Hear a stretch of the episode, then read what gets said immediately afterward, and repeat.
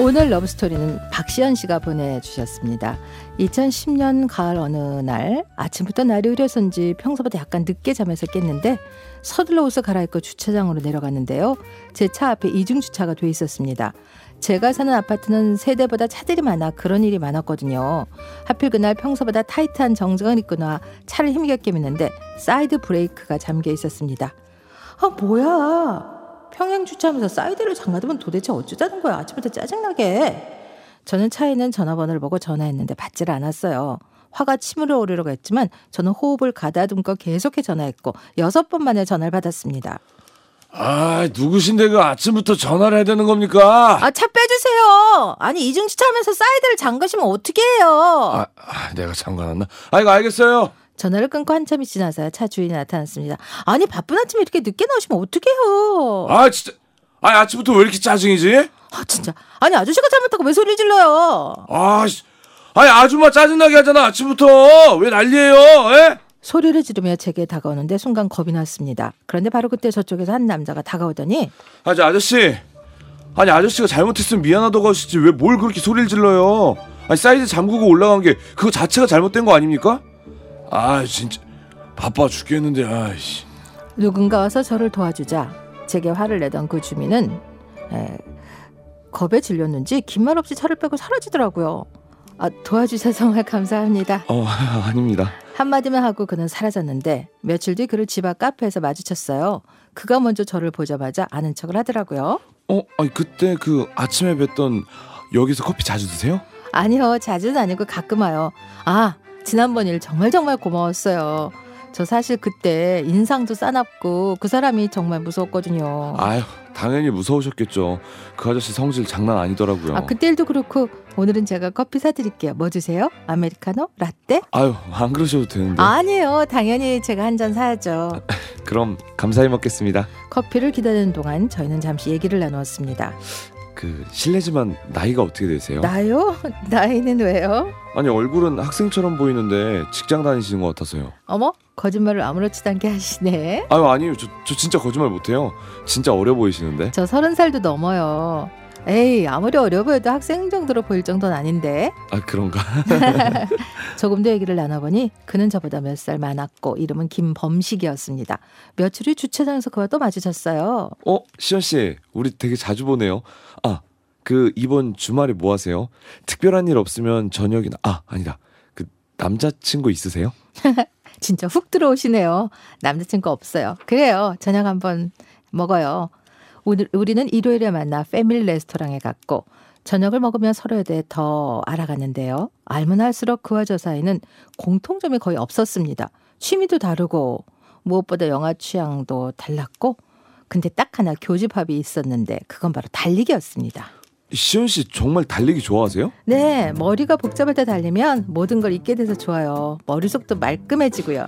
그럼 우리 한강 한번 같이 런할까요? 콜콜. 페이스는 어떻게 할까요? 난 빠른 편이 아니라. 제가 옆에서 잘 맞춰 뛰겠습니다. 아, 다음번에는 그냥 편하게 오빠라고 불러주세요. 네? 아, 저 오빠라고 부르는 사람이 없어서 좀 어색한데 오빠라는 호칭은 좀... 아, 그럼 어쩌죠? 그... 자기야라고 부르기엔 좀 빠른 것 같은데. 아, 뭐 우리 나이에 그렇게 빠른 건 아닌 것 같은데 알았어요. 일단 오빠라고 할게요. 네.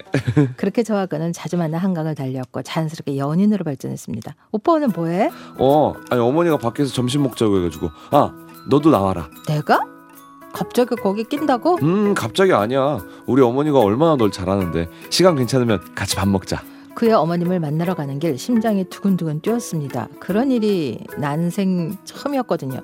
안녕하세요. 박시연이라고 합니다. 아, 우리 범식이한테 얘기 많이 들었어요. 아, 자기 여자친구 자랑을 어찌나 하든지. 아니, 근데 우리 시연 씨는 우리 범식이가 어디가 좋았어요? 네, 아, 보면 볼수록 참 좋은 사람인 것 같아서요. 그의 어머니와의 만남 이후 그도 저희 부모님을 만났고 저희는 양가에서 인정받은 커플이 됐습니다. 양가 부모님 모두 결혼 얘기를 꺼낼 무렵 둘이 부산에 놀러가 경포대를 걷는데 그가 갑자기 그러더라고요. 우리 이제 한 공간에서 살자. 뭐야? 설마 청혼하는 거 아니지? 어, 난 청혼만큼은 멋지게 받고 싶은데. 아이 그, 그, 그럼 그 청혼은 멋있게 해야지. 음. 그런데 바로 그때 한 여자가 다가와 그에게 인사를 건넸습니다. 어머 오빠, 와 진짜 오랜만이에요. 어어어 어, 어, 혜진아, 잘 지내죠? 저 유학 갔다 돌아왔어요. 아 그랬구나. 응. 어 여자친구인가 봐요. 어 내가 사랑하는 사람이야. 어 안녕하세요. 어 대학교 후배신가 봐요. 아 대학 후배는 아니고 그냥 아는 동생이었어. 분위기가 이상한 걸 직감한 저는 그날 저녁 그에게 물어봤습니다. 솔직히 말해봐. 그냥 아는 동생 아니지? 거짓말하면 나 진짜 화낼 거야. 아 그게 예전에 만났던 여자친구였어. 여자인 내가 봐도 이쁘던데. 오랜만에 봤는데 오빠 안 설렜어? 야 설레긴 뭘 설레. 야 너 장난이라도 그런 말 하지 마라. 나 진짜 그런 말 하는 거 싫어. 농담한 건데. 아무튼 알았어. 다시는 그러면 안 할게. 근데 오빠 화내니까 무섭다. 아니 무서웠다면 나도 미안한데 아 진짜 그런 농담 하지 마. 알았어 안 할게. 아 나 과거 같은 거 집착 안 하는 쿨한 여자야. 그러니까 신경 쓰지 마.